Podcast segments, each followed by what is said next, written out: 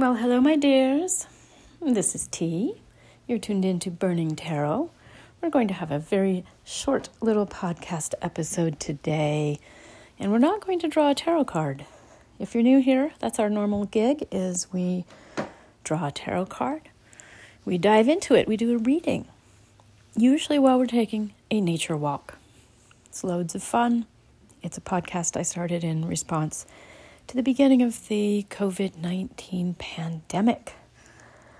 Uh, you know, to be of service to my clients and pals who were stuck in cities while I was doing all this out here in the woods where I live in Oregon.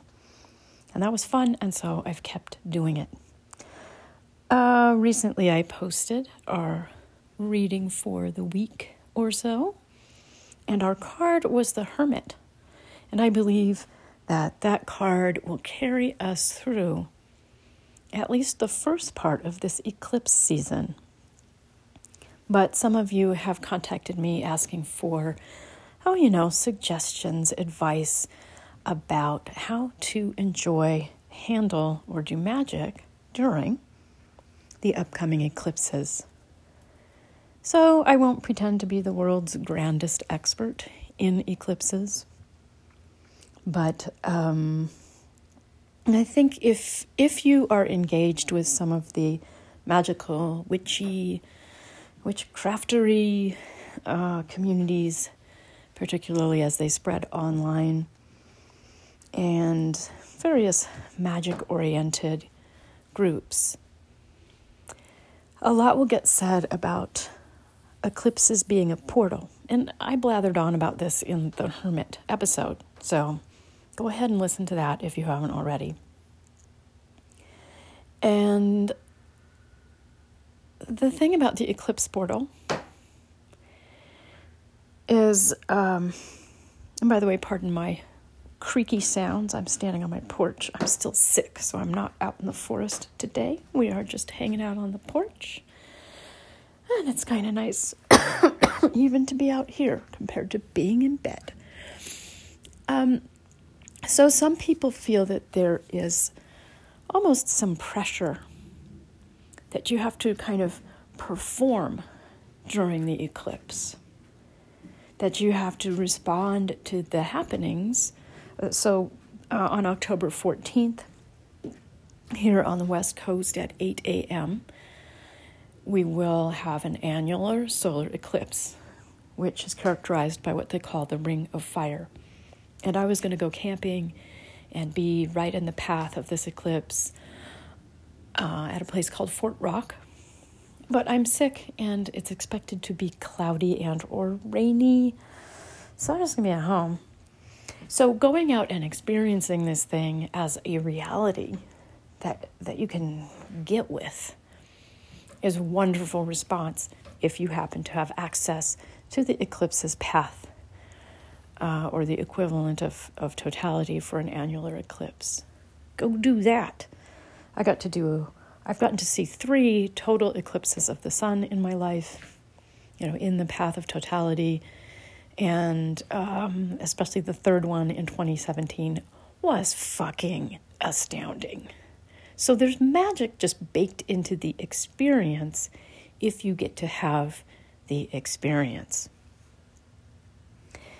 Um, if if you are into astrology, if you've had me do your birth chart or had someone else do it, and you see that one of these upcoming eclipses is going to hit some really sensitive points in your own chart or activate a bunch of stuff, you might want to respond quite fully to it. Um, I'm thinking of one client right now who like this this eclipse is happening like directly on their natal Pluto, which is kind of a big deal and it's heavily aspected in other ways.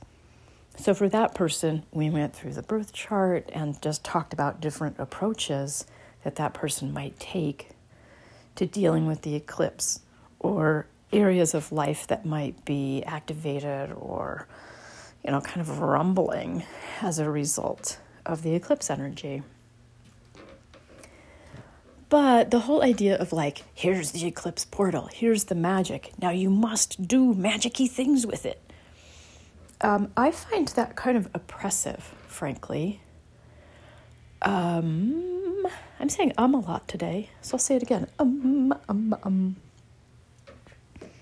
Sure, there is great energy to the moment of eclipse and to the whole eclipse portal, which in this case is like October and early November, depending how you calculate your portals. Um, I have done eclipse magic in the past, sometimes unwittingly, like when I was in phases where I wasn't doing much astrology. I happened to do a ritual, like very closely around the time of an eclipse, and found that all this power, much more power than than maybe I can deal with, was channeled into this ritual. I'm thinking of one in particular. Uh, and you know, my ritual it was you know it was a spell. It had desire in it. It had will. I was asking the universe for some stuff, and it was good stuff. It wasn't evil stuff. It was stuff to make the world a better place, kind of kind of things.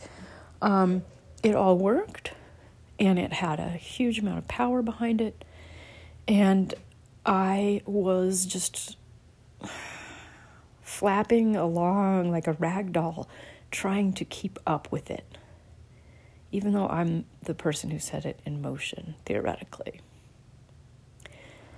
If you are familiar with um, the magician's apprentice or the sorcerer's apprentice, or this uh, one one version is like the magician's nephew. Um, there's a wonderful one in Walt Disney's Fantasia movie where there's a sorcerer and Mickey Mouse is the apprentice. And so the apprentice is trying to do magic, and the problem isn't that the magic doesn't work because he's just a lowly mouse with large round ears. The problem is that the magic works too much, too well. So he's trying to get out of doing some work, and he magics the broomstick into splitting in half and becoming two broomsticks with arms that will carry the water from the well so that, you know, the sorcerer's apprentice doesn't have to do it himself.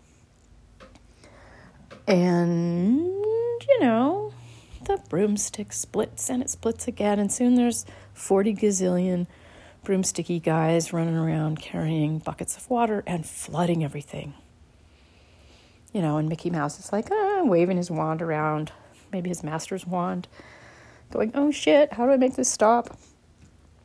And then, of course, the sorcerer's mad and all that stuff. Or Strega Nona, right? Strega Nona with the spaghetti pot, and her apprentice gets the magic pasta pot broiling, and it makes so much pasta that it takes over the whole town, which doesn't go over very well.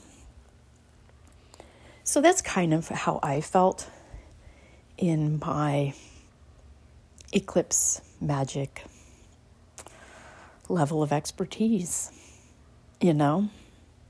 And I'm not exactly a newcomer to ritual magics, whatever you want to call all the things.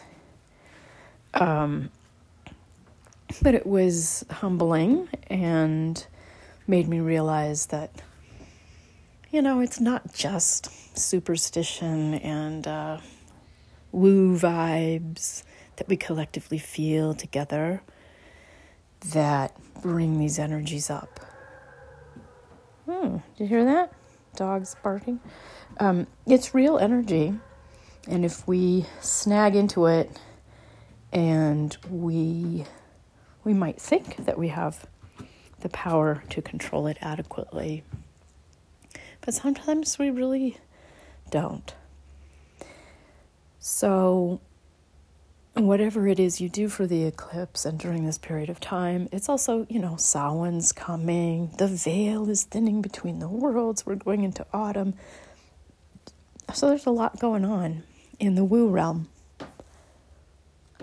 And you might feel exuberant about that. For you, it might be like, yeah, I'm going to do all this stuff.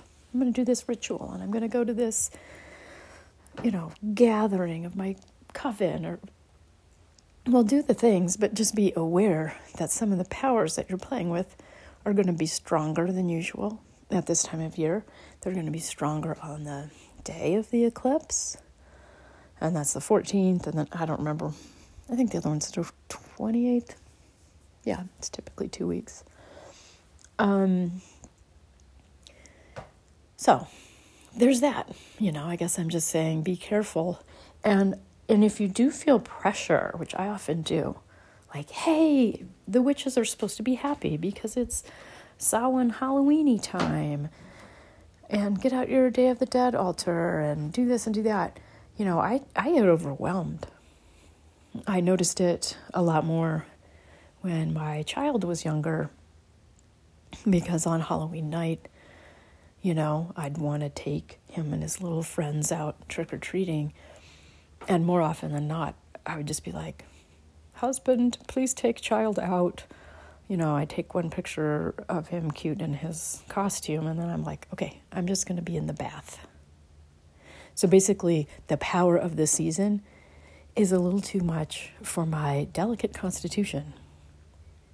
And you may find, if you're the kind of person that listens to Burning Tarot, uh, some of you are sensitives in that particular way.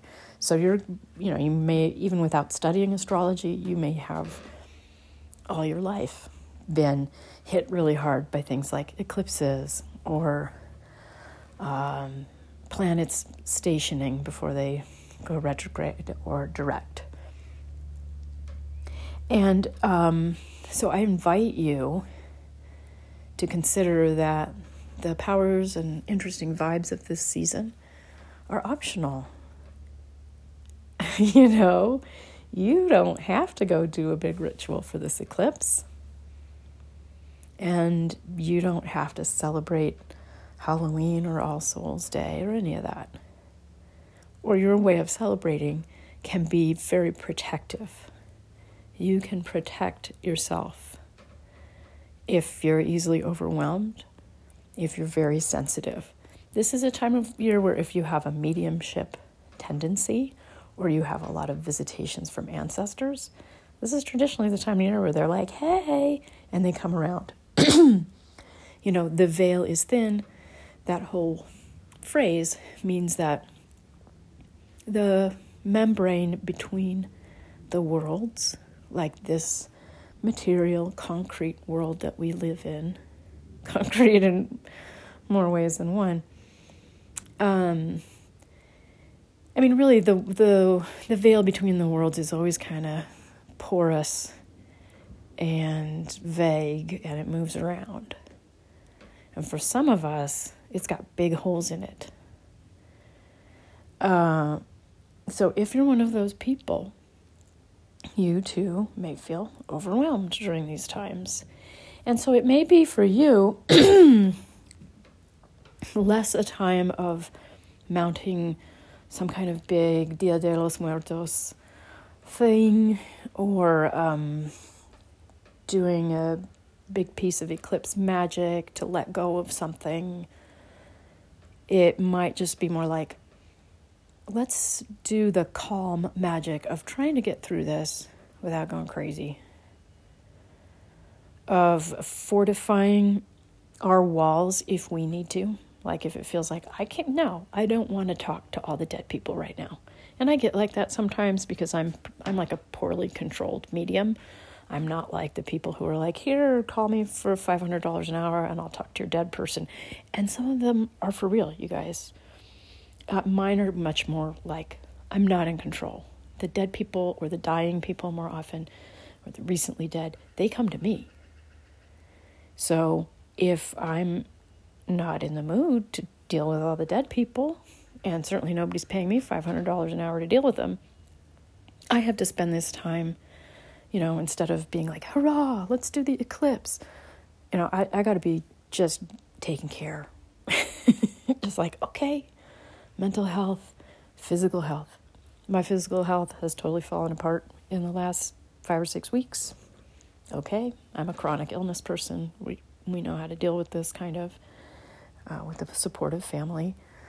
Thankfully for me, um, but that's one way it can manifest. If you are really sensitive and you're not you're not allowing yourself the kind of indulgence of going like, yeah, I'm woo woo and sensitive and I'm to sit this one out. Um, that's one way it can kind of clobber a person. So, I think that's all I have to say about it, other than what's already in that nice long um, podcast episode about the hermit. And I might pop in and say something more specific next week about the upcoming lunar eclipse. But you guys can grab this one. Um, I'll upload it, excuse me, before the solar, annular solar eclipse or during around that time. I just wanted to reassure you that you don't really have to do anything about it. The eclipses are wild card times. So they may throw something your way that you can't really prepare for anyway. A little, you know, almost like Uranian energy. Um, if you do something deliberate, um, I think for this annular solar eclipse, where the moon is kind of subsumed at the center of the sun from the position of Earth, from our eyes it could be a good time for a letting go if you're really ready to do it. And you, um, as with any magic, are you willing to pay the price? you know, when you direct energies, sometimes there is, um, you know, we'll pay in some way. Energies will move, and maybe we didn't predict where they were going to go. So be careful. Be careful because it's powerful energy. In addition to the power that you would bring to such a ritual any day of the week, regardless of the uh, astrological configuration. Yeah, and so I guess I'm hoping that that other folks who feel sensitive about this time of year or who feel exhausted, tired, or you might feel it as a nervous energy, like a wound up or fluttery or anxious energy. So, for all of us who have those tendencies, we all hereby have my permission to um, to not do anything terribly exciting on the eclipse. We all have my permission to not do anything exciting on October 31st. We all have my permission to chill out when we need to, participate with other people when we need to, and protect our energies as seems appropriate. So there you go. I'm not I'm not sure what kind of wisdom that is, but uh, I felt very compelled to share it if you are up for doing big, exciting things this season, well, you know, I wish you the very best and I hope that everything works out super great and keen and lovely. And uh, so, for all y'all who are in that position, I'm not trying to rain on your parade or, or diss your efforts to have a really conscious eclipse season and, and really engage with it in some kind of magical way. You're going to rock it, it'll be great.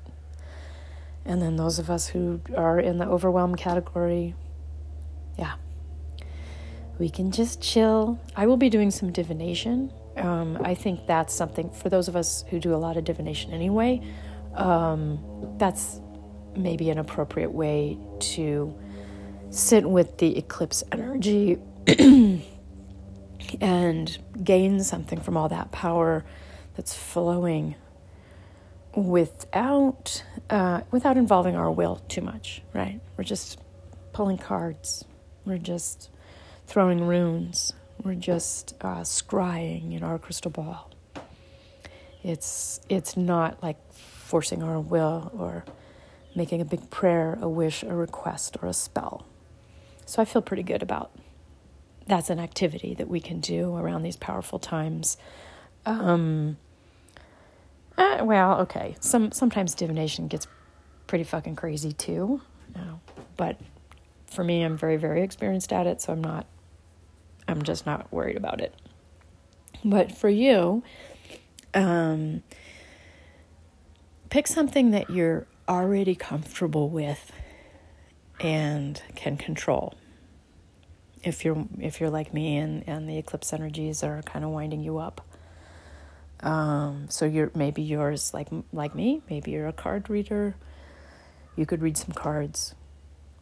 Um, if you do things with your hands, like artistic or craft kind of process, that's wonderful as well. That's a great place to let energy flow, and you can let your mind flow while you do that. And it's just a different vibe from, you know, getting out there and being demanding of the universe and saying, here's the big power. I want to harness it. Me, me, me. Uh, if you want me to do divination or astrology for you, I do that. You just go to tiffanyleebrown.com and look for the shop link. And astrology is, uh, we kind of have a wait list for that. It's going to be at least a month. Um, but that's pretty typical. Um, so if you do want to get your astrological, like your natal chart, your birth chart read, uh, go ahead and sign up. I'm just warning you that it'll be a while before you get your first reading. And once you've got that natal chart with me, then you can get kind of uh, special, you know, like I can do a special eclipse reading for you. But I'm not going to do that for you unless you've already bought the natal chart. Because that first step of me really researching your chart takes me some time. I need to get acquainted with uh, with your stars, you know. And then there's you can just get a little tarot reading or whatever. The tarot readings, um, there's not really a wait list right now at all. I can get right to you if you want to purchase one of those. Take anywhere from one to four days probably before you hear back from me. Um, yeah, I guess that's about it. Uh, enjoy this eclipse season, whether you leap into it, hide from it, or get sick and uh, sniffle your way through it which is what I seem to be doing. I'm T. This is Burning Tarot, and happy October.